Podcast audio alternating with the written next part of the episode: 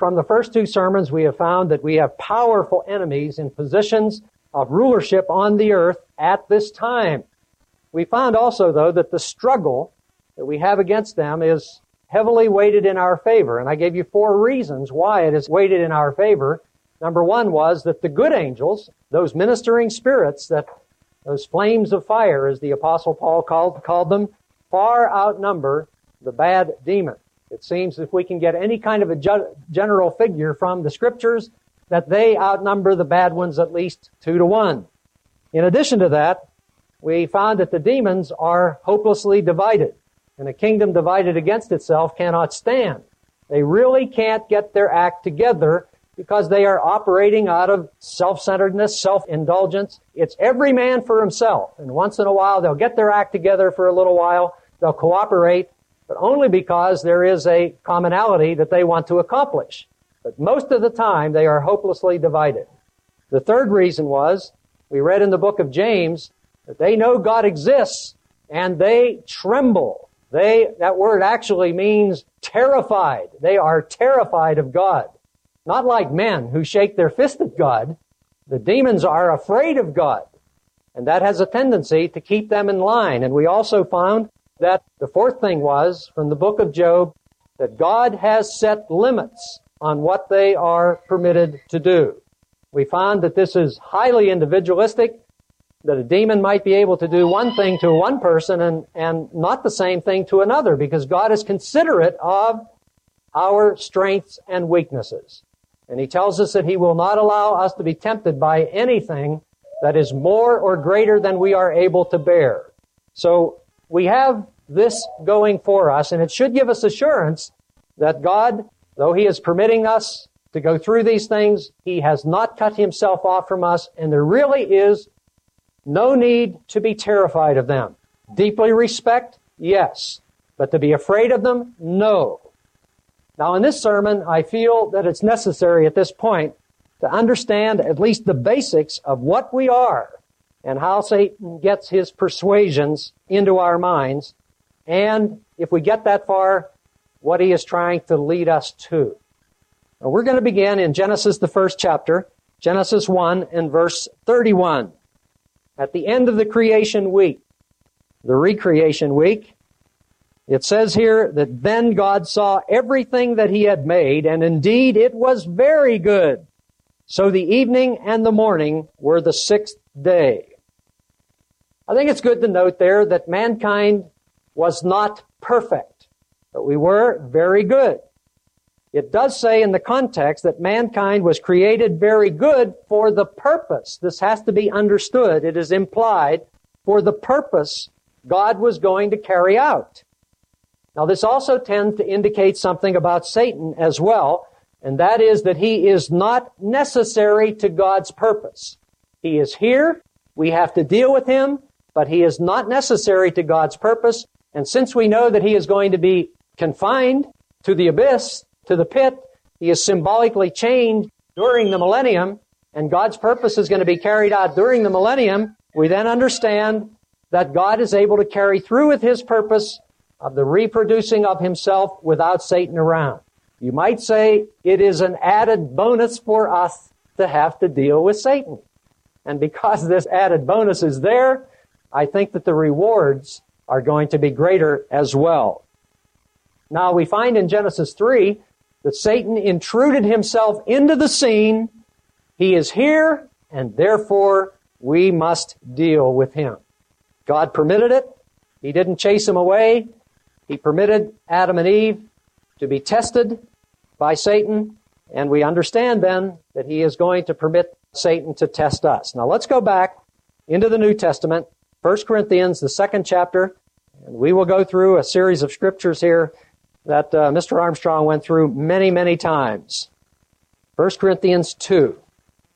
Now we're going to read quickly through without comment verses 6 through 9. And uh, then verses 10, 11, and 12, we'll make some more comment and then go back to at least one of the ones in the first three. However, we, now the we there undoubtedly speaks in its broadest sense to all of the people who are part of God's church, but in its narrowest sense, it is the ministry that he is talking about. He says, we, of course, meaning himself and others, speak wisdom among those who are mature. Those who are mature are the church members, yet not the wisdom of this age, nor of the rulers of this age who are coming to nothing. He is setting the stage for something here. He is going to make a comparison between one group of people and another group of people. Those who are mature and those who are not. Those who are converted and those who are not converted. But we speak the wisdom of God in a mystery, the hidden wisdom which God ordained before the ages for our glory, which none of the rulers, meaning the leaders of this age knew, for had they known, they would not have crucified the Lord of glory. They didn't realize that he was the God of creation. They didn't realize that he was the Savior. They could not discern the things that he was saying and doing. They did not put them in the right context. They didn't see uh, what he was doing and saying from the right perspective. So then Paul says, But as it is written, eye has not seen, nor ear heard, or have entered into the heart of man the things which God has prepared for those who love him, but God has revealed them to us through his Spirit, for the Spirit teaches all things, yes, the deep things of God. You see now the comparison. The reason the rulers of the world did not understand, put into the proper perspective.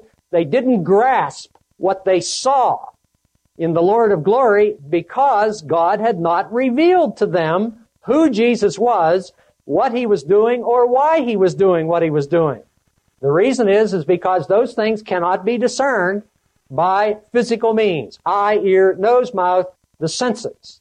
But rather, these things have to be revealed. There has to be a spiritual miracle take place for a person to understand, to see these spiritual things.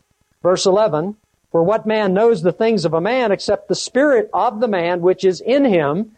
Even so, in like manner, no one knows the things of God except the Spirit of God. Now we have received not the Spirit of the world, but the Spirit which is from God, that we might know the things that we have been freely given, or that have been freely given to us by God.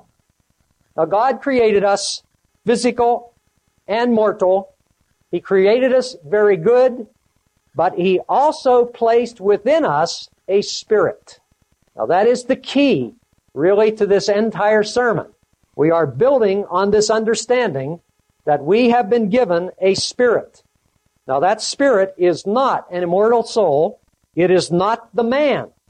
It is a non-material element within the man that imparts to the man the power of intellect so that he is able to grasp, to understand the physical things of this world. It is what separates man from an animal. Though an animal may have a brain that is similar to man's, yet the animal does not have a spirit. It did not have imparted to it a spirit giving it the intelligence, the intellectual capacity which a man has. And so man is different from those other physical beings that also have life. Now this non-material element does not possess life of itself.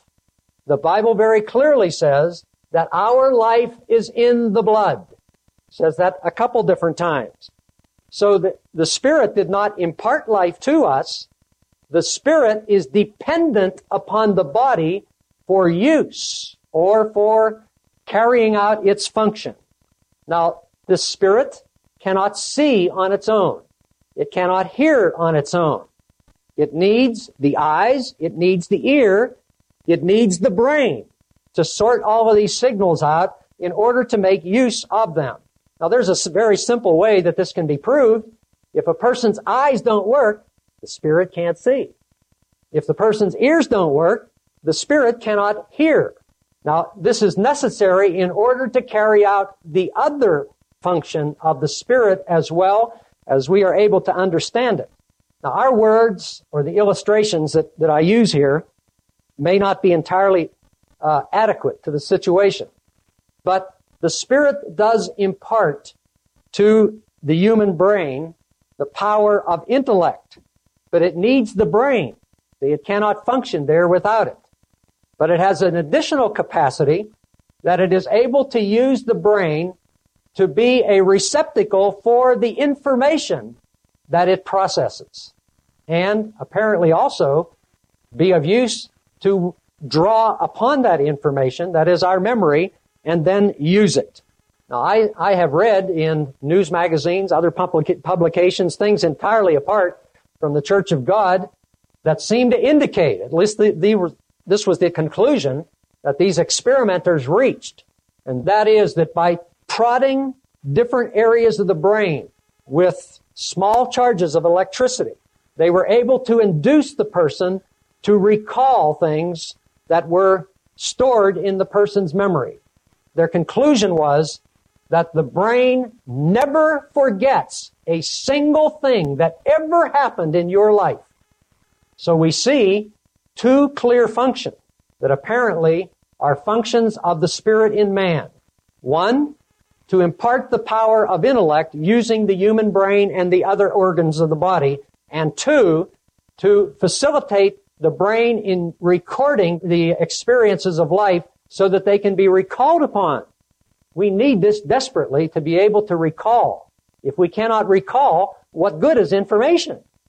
Both functions are absolutely necessary. Now God therefore not only created us mortal, but He also then created us with a spiritual capacity. In fact, understanding this in the light of Genesis 1, we can begin to understand why He used, uh, uh, let's say, another angle on why He under, why uh, He used the term very good, and that is that we were incomplete. We were good as far as we went, but there was much more to come. And we were incomplete because we understand from other parts of the Bible that man needs another spirit joining with his spirit so that he can have then the capacity to make use of, to see, to comprehend spiritual things as well as the things of a man. Now this is what 1 Corinthians 2 is explaining as causes a separation, a difference between those who are unconverted, those who are converted, those who are the immature, and those who are the mature.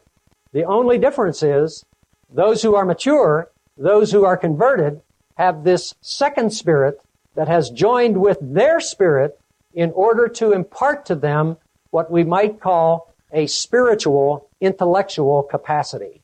That then becomes a part of their life.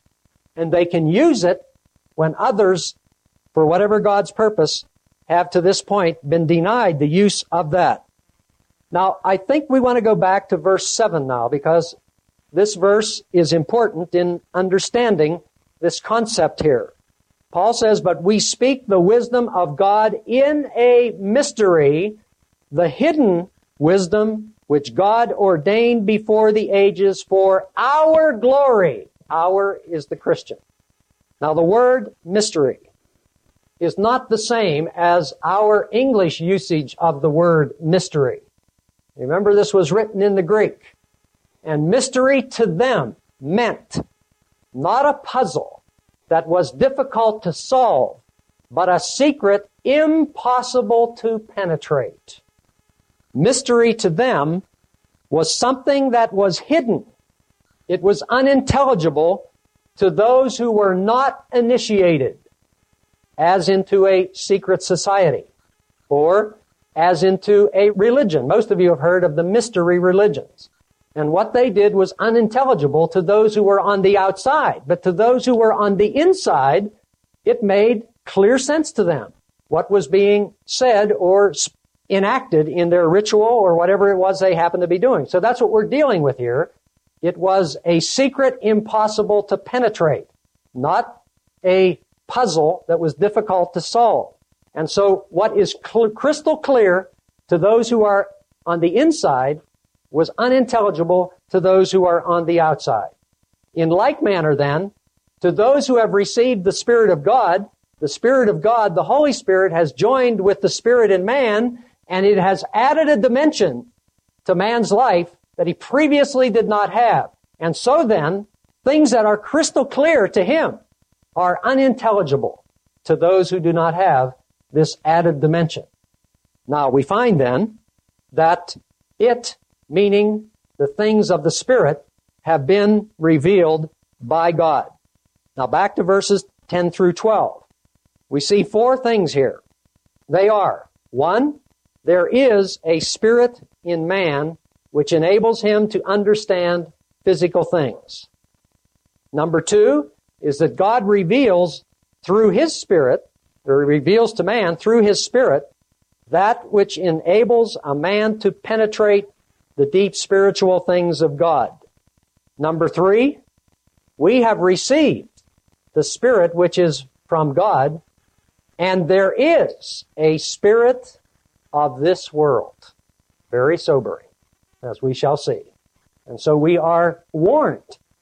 So we see here at least clearly three different spirits. The spirit in man, the spirit of God, and the spirit of this world. Now again remember Genesis 131. God himself said that we were very good. Now this is an expression of pleasure. He was pleased with what he had accomplished. Now, if we were very good when he created us, then that must include the nature he created us with. Does God take pleasure in a nature that is enmity against him? Romans 8, 7. I don't think that he would take pleasure in that at all. Which indicates very strongly then that as he created us and as we are born, we do not have the nature that we later come to have that is enmity against him. It is something that develops. And as we're going to see, it develops because God put a spirit in us that other spirits, either God himself or the spirit of this world, is able to communicate with. Now, if this spirit that he's talking about there in Genesis 131 was very good, then how come human history has been a recording of violence, disease, anguish of spirit? Why is there so much bitterness, anger, prejudice, resentment, doubt, self-pity, vanity, envy, greed, jealousy, pride, and lust? Can you find anywhere in God's Word that these are called good or even acceptable? Those things did not come from God. He did not create us that way. God is love. God is kind. God is generous. God is good. God is merciful. I think that we can honestly conclude that they didn't come from man either as he was created by God because God judged man to be very good. And yet, mankind expresses these very attributes. Again, would something God pronounced very good produce what we see? I think then that we can reach the conclusion that they must have come from the spirit of this world. They must have come from Satan, who is invisible, he is soundless, but he is able to communicate with us. Now let's begin to pursue this. Go back to Ezra, the first chapter. Ezra 1.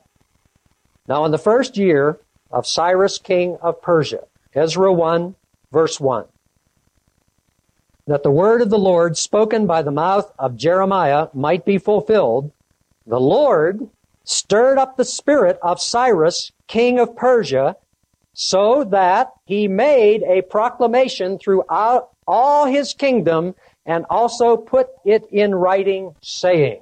Now we needn't go any further there. It just says very clearly, does it not, that God was able to, to stir the spirit of Cyrus. Now there is no indication that Cyrus was aware that God was stirring him up. He just somehow was motivated to issue this proclamation. He may have thought the idea really came from him. He may have thought the idea may have come from one of his advisors. But for some reason, he all of a sudden had this inclination that he wanted to give the Jews the opportunity to go back to their own homeland. Now it's very clear from this verse. We want to be conservative with it. It is very clear that our spirit can be communicated with without our being aware of what is going on. Now, I want to make sure that you understand this, and that is, I do not say that we will not always be blind to this or insensitive to it. I think that it is God's intention that we become very sensitive to the fact that something, someone is trying to communicate with us on a level that is not discernible by the eye or the ear, but that nonetheless our spirit is being stirred to go in a certain direction, for good or for bad. So I, I think that that's where we need to begin to realize we may or may not be aware, but we all have to agree at this time that our spirit can be communicated with. Okay, now let's go to Second Kings, and uh, here we're going to see some examples of times when the human spirit was being communicated to by spirit beings. Now, the first one that we're going to look at is not one that there was necessarily a communication, but I use this scripture or series of scriptures because I want you to show that there is an awful lot of activity that is going on on earth that we are not able to physically discern. But God shows us in, in His Word that these things are happening and He wants us to be well aware that this activity is going on. Okay, Second Kings in the sixth chapter and verse 14. Second Kings, the sixth chapter and in verse 14. Now let's go back just a little bit so that we can set the stage in verse 8. Now the king of Syria was making war against Israel, and he took counsel with his servants, saying, My camp will be in such and such a place. And the man of God, who was Elisha, sent to the king of Israel, saying, Beware that you do not pass this place, for the Syrians are coming down there. And then the king of Israel sent someone to the place of which the man of God told him. Thus he warned him, and he was watchful there, not just once, or twice, but many times. So what we see here is that the king of Syria wanted to do some dirty deeds against Israel, but God was stirring up the spirit of his prophet Elisha. This was in the northern ten tribes, so that he would understand what was going on in the secret councils of the king of Syria. And then Elisha would send a message to the king of Israel and say, don't go here, don't go there, because if you do, you're going to run into this huge army and they're going to attack you. Well, the, the king of Syria became totally frustrated because he could not spring any kind of a surprise. So he, he got his advisors together and said, what in the world's going on? We've got a spy in the ranks. Who is it? And his advisor said, no, there's no spies here. Nobody's being disloyal to you. It's just that the king of Syria has this prophet that keeps telling him what you're saying in your bedroom. So uh, they decide to lay a trap to catch Elisha. Okay, now that's where we pick it up. So they surround the city that Elisha is in. It's the city of Dothan. Dothan is about 10 miles from Samaria.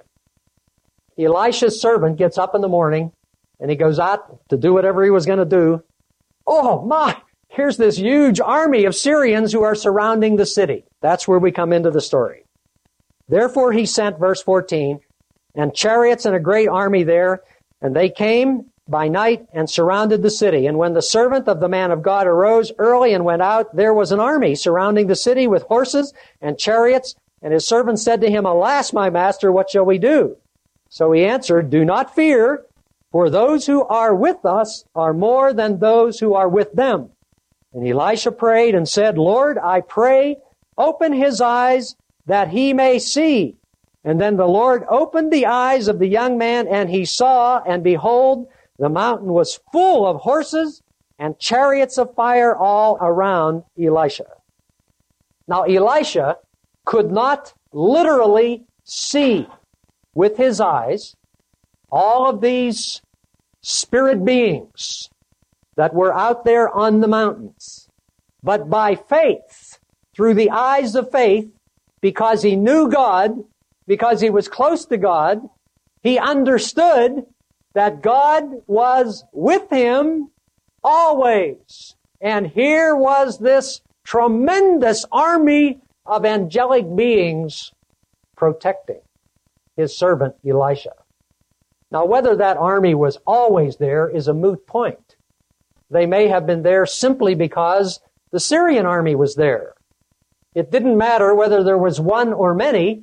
It was really an indication to God, through Elijah, through the vision, to this young man, that wherever God is, it's weighted in your favor.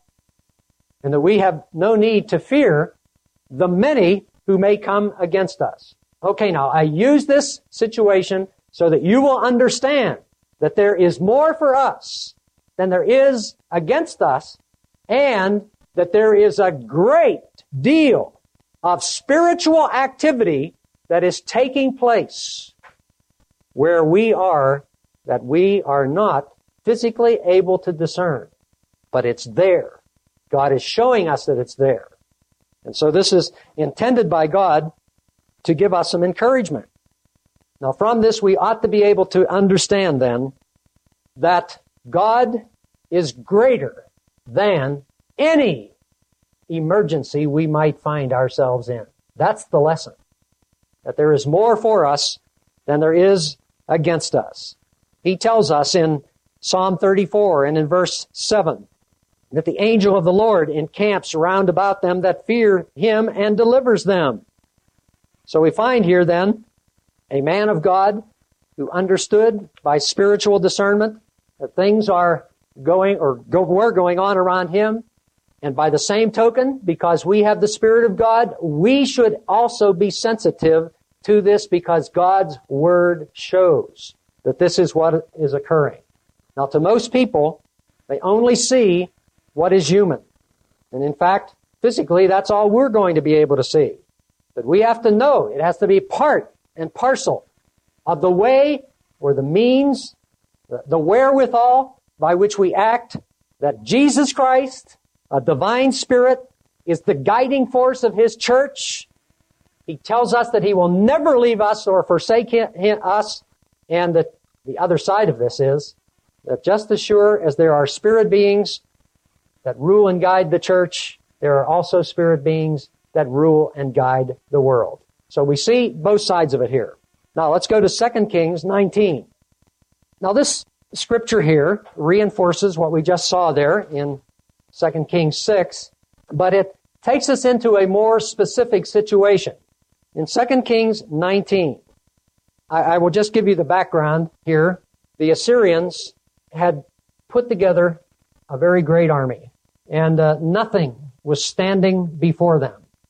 Now, if you can, in your mind's eye, kind of visualize where Assyria is in relation to Palestine or Jerusalem, it is almost directly north, maybe just a little bit to the, to the east, but quite a number of hundreds of miles away, across the Tigris, across the Euphrates River. We're not talking about the nation of Syria, but the nation of Assyria. Now, at the time that this occurred, they were at the peak of their power anciently under King Sennacherib. And so they started on a, a policy of invasion and conquering. They began to sweep south and un- undoubtedly went through what was Medo-Persia, crossed the Tigris and Euphrates River, entered into uh, what is today Iran and Iraq, and on into Syria, and they had gotten with their army as far as the city of Jerusalem and were on their way to Egypt and they were just sweeping everything before them, conquering left and right. Now you can imagine what that must have done to the Assyrians. Nobody can stand before us. And we see this here in the kind of attitude that Sennacherib had whenever they got to Jerusalem. So we'll pick it up in verse 21. Because now God is speaking, and he has heard the proud words of Sennacherib as he has surrounded Jerusalem, he's put the siege on, and he's now getting ready to sack the city. The virgin, the daughter of Zion, has despised you, Sennacherib, laughed you to scorn. The daughter of Jerusalem has shaken her head behind your back. Whom have you reproached and blasphemed? This is a question from God. Do you realize, Sennacherib, who it is that you are blaspheming when you speak those words against my city, Jerusalem? Against whom have you raised your voice and lifted up your eyes on high? Against the Holy One of Israel. By your messengers you have reproached the Lord. Anything attached to God, if it is attacked, if it is impugned, if it is blasphemed, it's the same as attacking God. He's showing the attachment, the relationship is that close. And so we find, he says, by your messengers you have reproached the Lord and said, by the multitude of my chariots I have come up to the height of the mountains, to the limits of Lebanon. I will cut down its tall cedars and its choice cypress trees. I will enter the extremity of its borders to its fruitful forests. I have dug and drunk strange water, and with the soles of my feet I have dried up all the brooks of defense. It's flowery language, picturesque, in order to show us, to understand that nothing stood in Sennacherib's way. He just mowed everything down. Now, the problem is, Sennacherib got all puffed up. And he thought that he was doing this by his own military brilliance, by his strategy, and by the, the, the power of his armaments. Verse 25. Did you not hear long ago how I made it from ancient times that I formed it? Now I have brought it to pass that you should be for crushing fortified city. hey, Sennacherib, I was the one who gave you the victories. I was the one who raised you up and decided that these other cities needed to be spanked. They needed to be humbled. I was the one who enabled you to be able to do these things. You didn't do this by your own power. It wasn't your military brilliance. It wasn't the power of your armaments. It was because I made it possible for you to do that. Verse 26, therefore their inhabitants had little power. They were dismayed and confounded. They were as grass of the field, as the green herb. He just trampled them all down. Now, in short, what God says, Sennacherib, because you didn't give me credit, I am now going to smash you. Now, it's interesting how he did it. And we will pick that up in verse 32. Now, let's go to verse 35.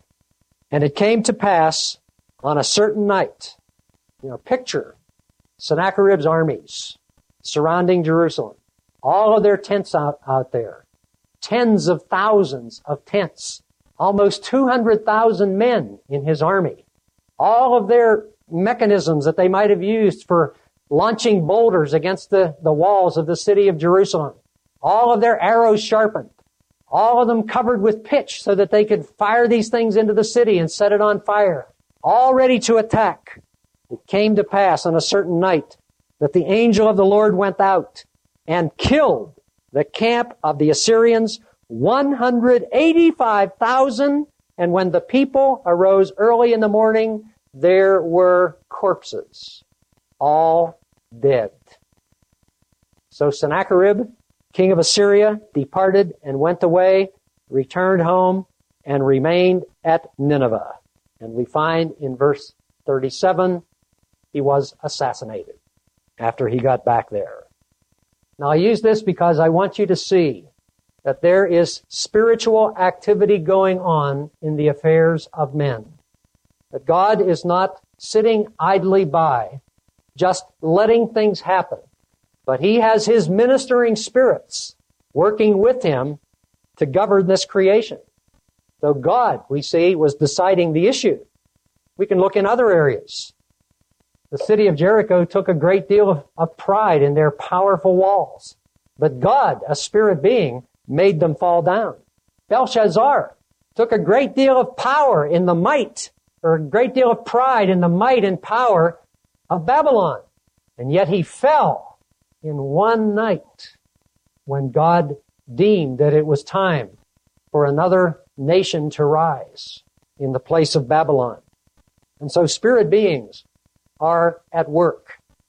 And they are working within our environment. I mean mankind's environment. And they are ensuring that the purpose of God is being carried out. Now let's go to another one in 1 Kings, the 22nd chapter. And this one gets even more specific. 1 Kings, the 22nd chapter. Now here we have an alliance has been made between Ahab, the king of Israel, a bad king, and Jehoshaphat, king of Judah, a good king. Verse 4, these two got together, and uh, so he, Ahab, said to Jehoshaphat, Will you go with me to fight at Ramoth Gilead? And Jehoshaphat said to the king of Israel, I am as you are, my people as your people, my horses as your horses. I'm with you all the way, Ahab. And then Jehoshaphat had second thoughts. Maybe I spoke too soon. Jehoshaphat said to the king of Israel, Please inquire for the word of the Lord today. And then the king of Israel gathered the prophets together, about 400 men, and said to them, Shall I go against Ramoth Gilead to fight, or shall I refrain? So they said, Go up, for the Lord will deliver you into the hand of the king. Jehoshaphat was smelling something rotten here because he didn't see any prophet of God. He knew these 400 were not to be trusted. Jehoshaphat said, Is there not still a prophet of the Lord here, meaning in Israel, that we may inquire of him? And so Ahab replies, Yeah, there's this one, but I don't like him because he's always prophesying bad things about me. But he decides, at Jehoshaphat's prodding, that he needed to, to go get him. Now let's pick it up in verse 19. Then Micaiah, he was the good prophet, said, Therefore hear the word of the Lord. I saw the Lord sitting on his throne and all the host of heaven standing by on his right hand and on his left. And the Lord said, Who will persuade Ahab to go up that he may fall at Ramoth Gilead? So one spoke in this manner and another spoke in that manner. And then a spirit came forward and stood before the Lord and said, I will persuade him. Is it a good spirit or is it a bad spirit?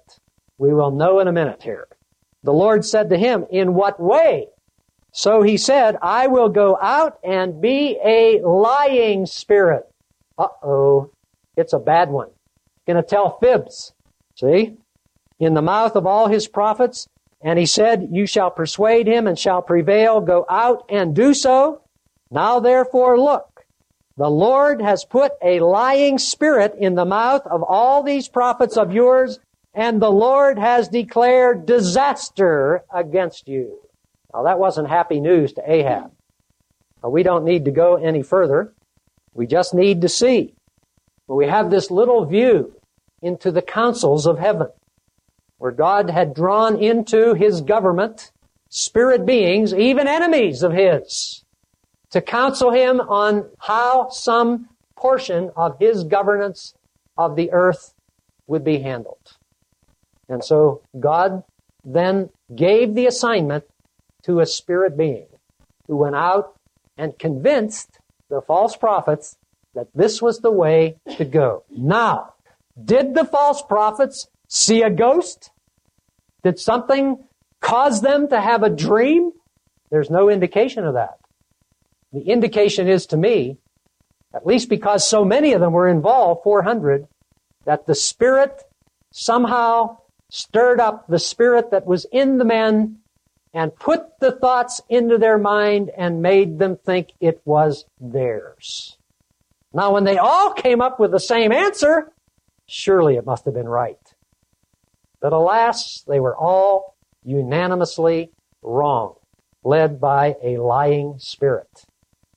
So, we can see here by these indications that spirit beings are influencing mankind.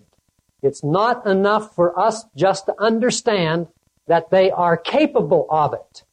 God's Word shows very clearly that they are actively doing it. Good ones and bad ones.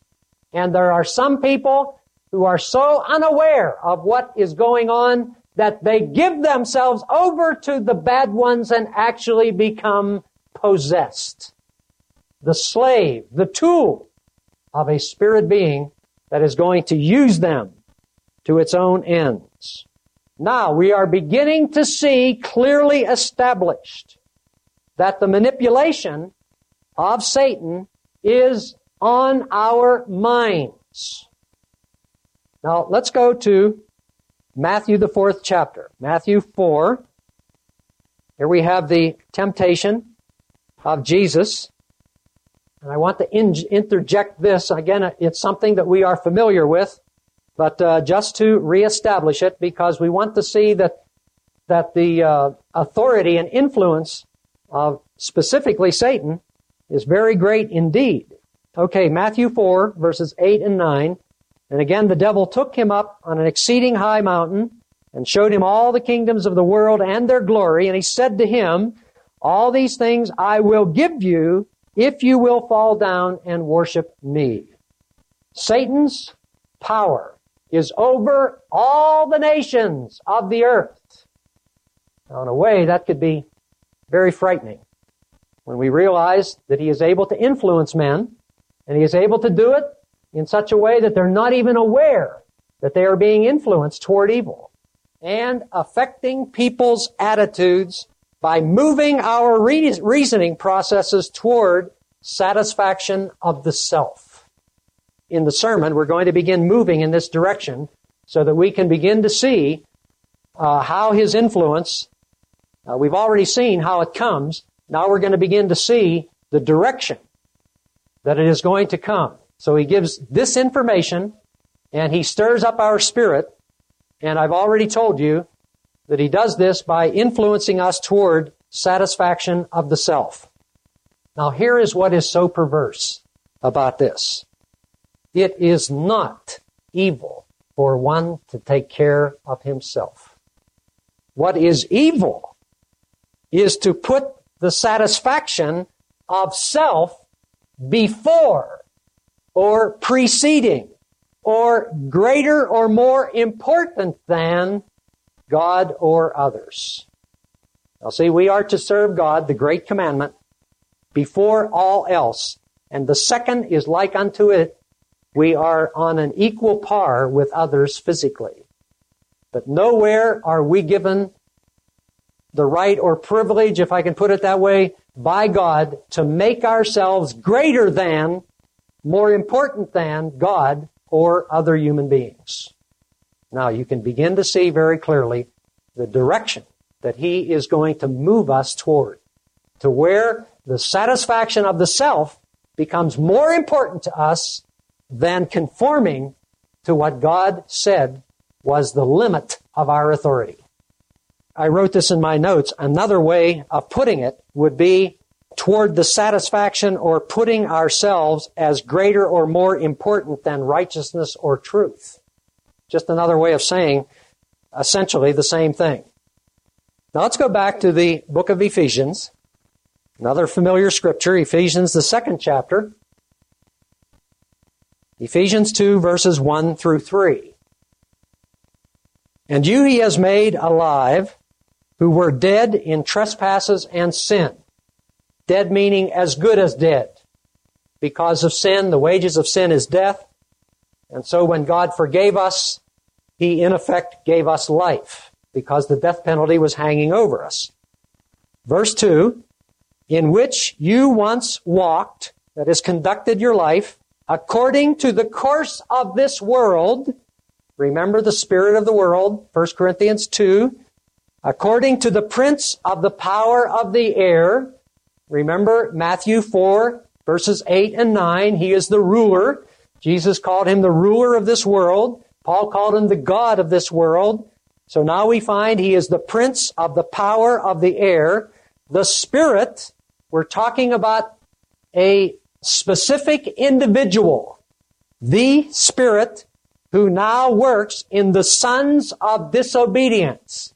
You might recall from another sermon that that word son does not necessarily mean directly from. It means at times showing the characteristics of.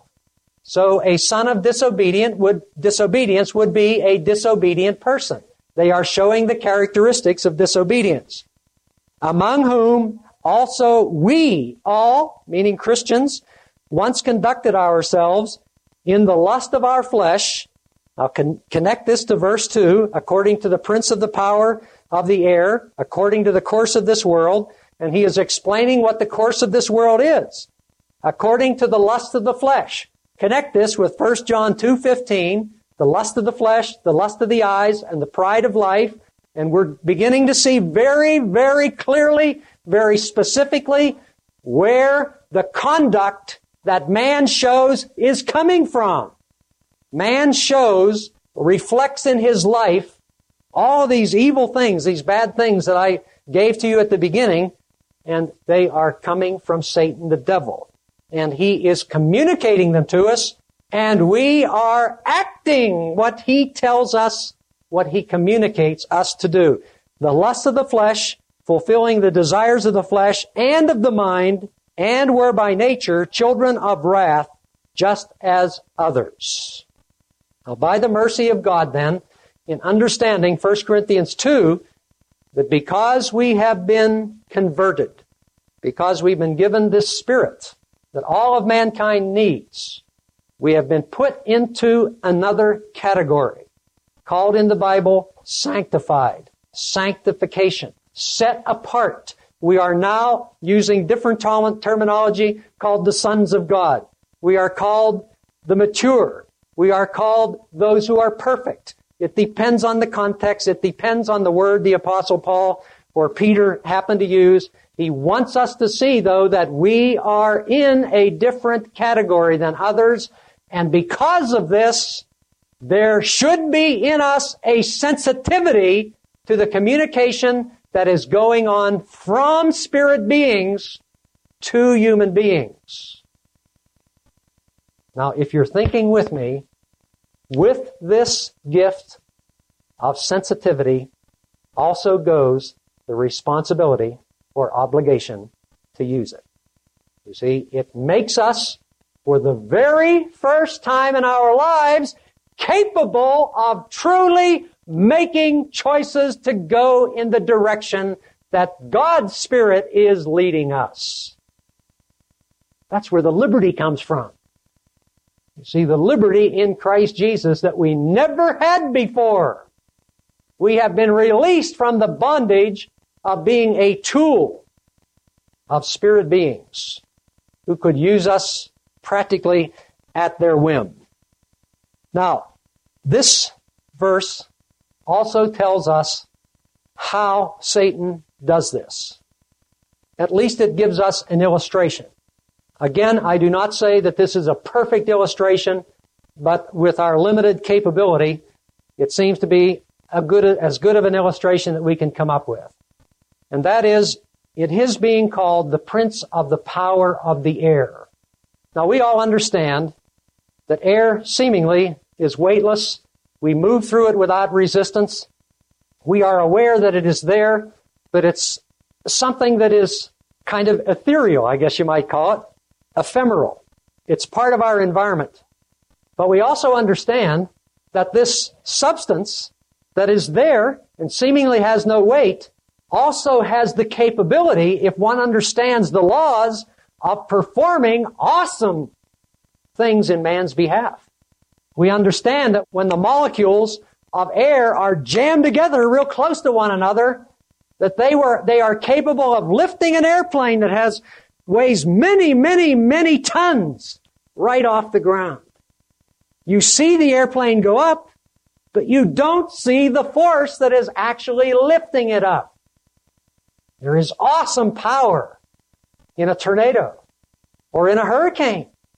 It was air that collapsed all those buildings down there in, in southern Florida. Air in which all the molecules were jammed together so closely it was almost like a baseball bat was hitting those buildings. Now, by the same token, air also has the power, the inherent ability to carry vibrations, signals through it. Now, all of us are aware that there are a multitude of radio stations, television stations that are broadcasting signals in a variety of frequencies, every one of them a little bit different from the other, and they are in the room in which you are right now. The only reason you cannot see them or cannot hear them is because you are not tuned into the frequency.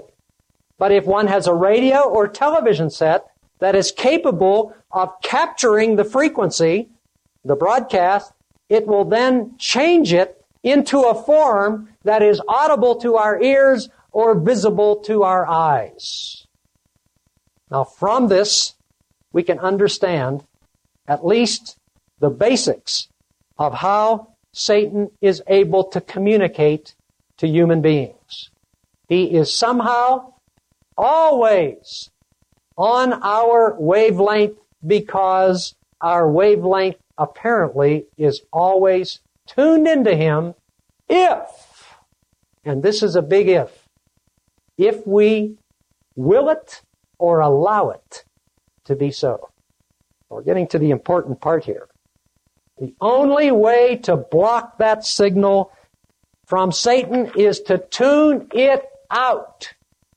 Now sometimes that requires quite an exercise of will to do so, combined with our faith. But nonetheless, it can be done. We can actually tune him out.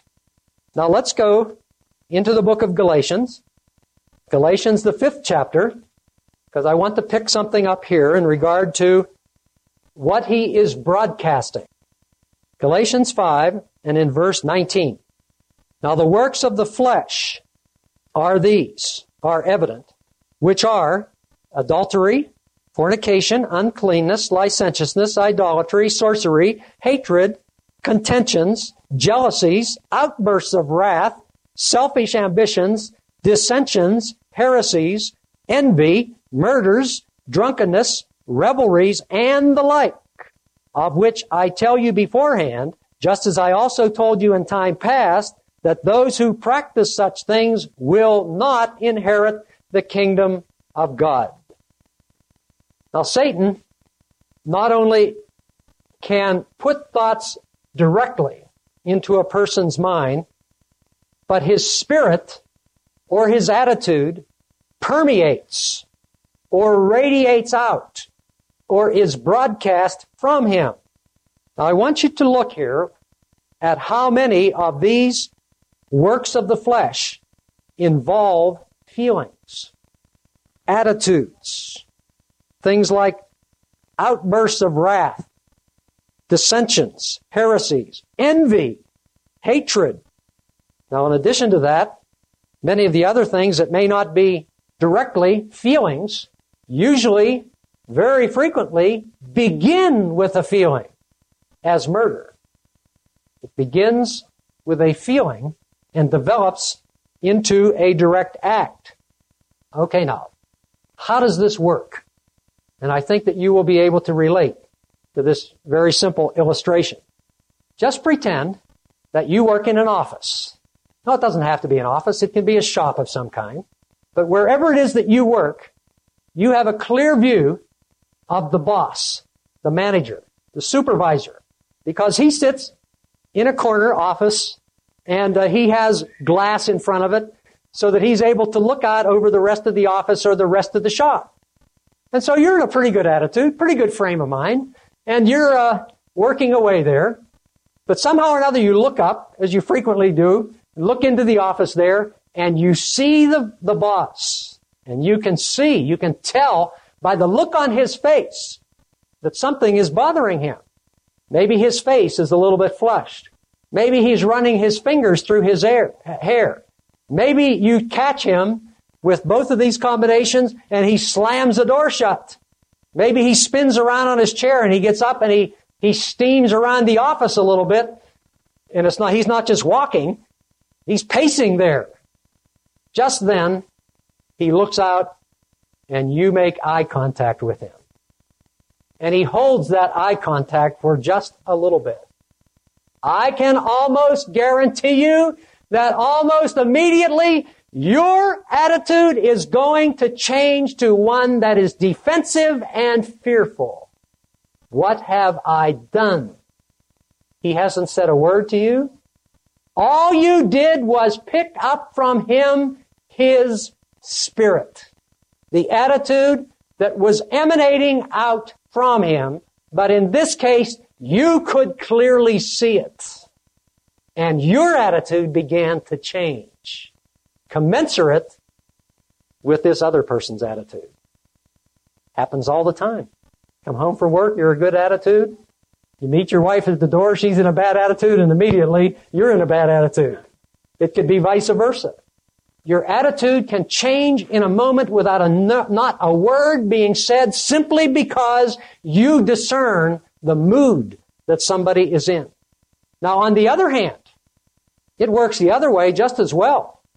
If you are in the room with somebody who is up, happy, a joy to be around, they always have a smile on their, on their face. They always seem to have the right thing to say, say that, that builds you up.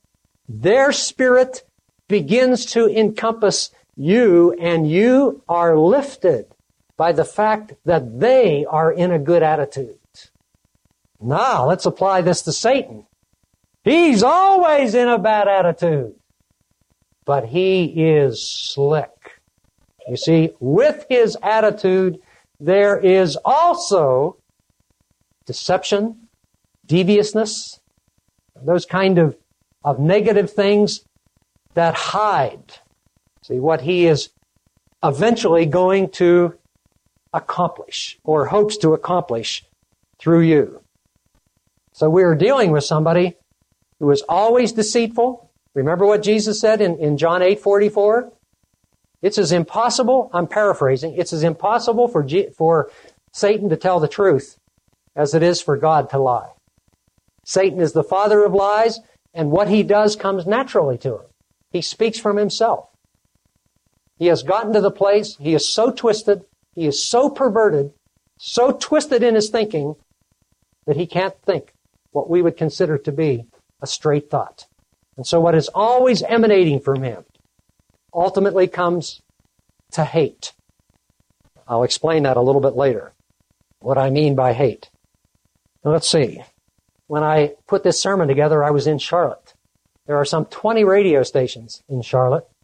And in addition to that, there are, I don't know, four or five, or at least three, plus all of the, the television channels that come in on the cable. And even now, the sound of, of every one of those things, kinds of things are coming into this room. And the only reason we do not hear them is that we lack the capability to be tuned in. Now, it's the same principle that works with Satan the devil. He is always capable of tuning in to us. But we have to understand that we may have to make effort to tune him out.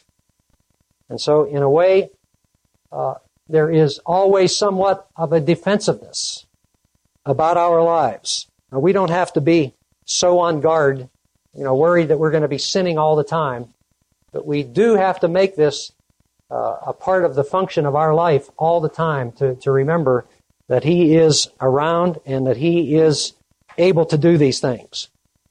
They're not always easily caught because Satan is so slick at putting them across. And there are going to be times when he puts things over on us. Brethren, we can always judge where they came from by the fruits they produce. Now, what will those fruits be? Okay, they are pretty well delineated in the Bible. And there may be a multitude of what we might call fruits in the terms of actions that are created as a result. And they're given here in, Galatians 5:19, adulteries, fornication, and things like that. But I am looking for other things because there won't always necessarily be something that is so obvious a fruit produced by an activity of Satan. But we can still always nonetheless count that we're going to be able to find the source of, of the Spirit by the fruit that is produced. And the fruit will always be confusion. And then after that, it will produce division. And then after that will come warfare. Now sometimes he succeeds in producing these things without the benefit of the others. What I am giving you here is a general trajectory. First confusion, next division, and the third will be warfare. Now, these things are clearly delineated in the Bible, and we will see them as we go along. Now, this whole mess began when Satan told himself a lie which he believed. And that lie was, now mark this down, because it's part of his modus operandi and it is going to be something that he will very effectively use on us human beings. And I dare say that much of the trouble that we have in getting along with one another will begin with what I am about to tell you, because this is where it began with Satan. It began when he felt that he was not being treated as he deserved. Don't we usually strike out at other people when we begin to feel as though they're not treating us the way that we deserve? He felt that God was treating him unfairly. That's impossible. God is love. But it gave rise in him to vanity. Now, I'm skipping over a lot of things here, but then he lied to himself about the solution. The solution was that since he wasn't being treated fairly, he would rise above that by attacking God and knocking him off the throne. Then he would be boss and have his rightful position, the one that he really deserved. Now, there you have it in a nutshell. And you will find that in most cases, the confusion and the division and the warfare that takes place among men almost always follows this trajectory. Someone gets their feelings hurt. And by having their feelings hurt, the door is open to Satan, the devil, and what happens? We begin thinking, don't we? I deserve better treatment than that. Boy, they're a rat. And we begin thinking of all kinds of reasons why we should get even with them. And the next time they open up their mouth to me, boy, am I going to let them have it. We work ourselves into a state where we become bitter or maybe depressed. But I can guarantee you that if it is not brought under control, it is going to lead to division and warfare. In a family, what is produced? Divorce. The couple go to war and they split. The same thing happens on a larger scale in nations. But this principle here is very important to understanding what is going to occur in our lives.